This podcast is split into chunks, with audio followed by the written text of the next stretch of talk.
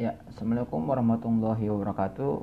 Uh, kembali lagi bersama saya Bambang Abdullah Rahanyamtel. Nah, uh, untuk podcast kita kali ini yaitu kita akan membahas mengenai uh, kuis uh, pada mata kuliah pengantar sistem informasi. Nah, uh, yang pertama, uh, what is the productivity paradox? Apa itu uh, paradoks produktivitas? Nah, itu di mana uh, kurangnya produktivitas yang diperoleh dari penggunaan teknologi informasi. Yang kedua, uh, ringkas argumen Carl dalam Does Matter? Nah, uh, Carl menyatakan bahwa teknologi informasi harus dijalankan dengan biaya rendah. Nah, risiko rendah karena fakta bahwa uh, karena ada pun adanya fakta bahwa perusahaan tidak boleh mencoba teknologi baru dan mengambil banyak risiko karena uh, layanan terbaik itu uh, dengan waktu uh, berhenti yang minimal.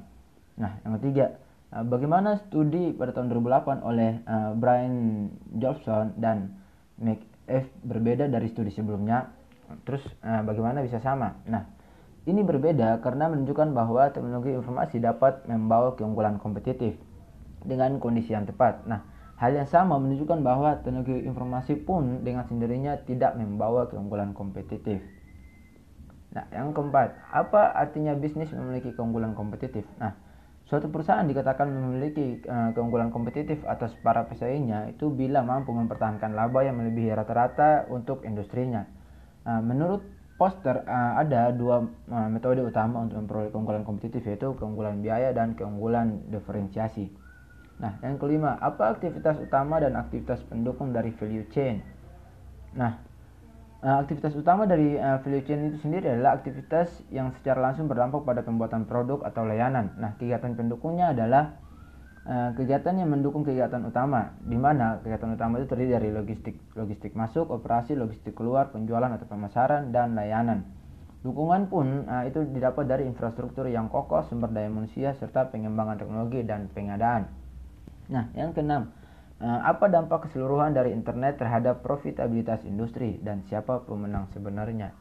Nah, uh, overall impactnya adalah uh, penurunan profitabilitas industri itu secara rata-rata. Nah, dan konsumen yang mungkin konsumen yang menjadi pemenang sejati dari ini tersebut.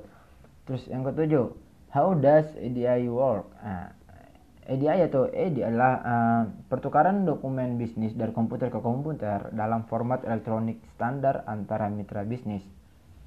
Nah, yang kedelapan, uh, coba berikan contoh mengenai keputusan semi terstruktur dan jelaskan masuk uh, masukan apa yang diperlukan untuk uh, membantu pengambilan keputusan. Nah, uh, keputusan semi terstruktur itu merupakan keputusan di mana uh, sebagian besar faktor yang diperlukan untuk membuat keputusan diketahui tetapi mengalami Eh, pengalaman manusia dan faktor luar lainnya mungkin masih berperan sehingga uh, kita harus memberikan contoh keputusan yang menggunakan sistem informasi yang untuk memberikan informasi uh, untuk memberikan informasi tetapi tidak dibuat oleh sistem. Nah, contohnya yaitu uh, keputusan penganggaran, mendiagnosis kondisi medis dan keputusan investasi. Nah, yang kesembilan, uh, what does a collaborative information system do? Uh, Sistem kolaboratif itu uh, perangkat lunak yang memungkinkan banyak pengguna berinteraksi pada dokumen atau topik untuk menyelesaikan tugas atau membuat keputusan. Nah, yang terakhir, uh, bagaimana teknologi informasi dapat berperan dalam keunggulan kompetitif yang di mana dimuat dalam artikel tahun 2008 oleh Brian Jobson dan Mike F. Nah, artikel tersebut menyarankan bahwa teknologi informasi dapat mempengaruhi keunggulan kompetitif ketika manajemen yang baik berkembang dan memberikan inovasi proses yang didukung oleh teknologi informasi itu sendiri. Ya, mungkin cukup sekian podcast kita kali ini.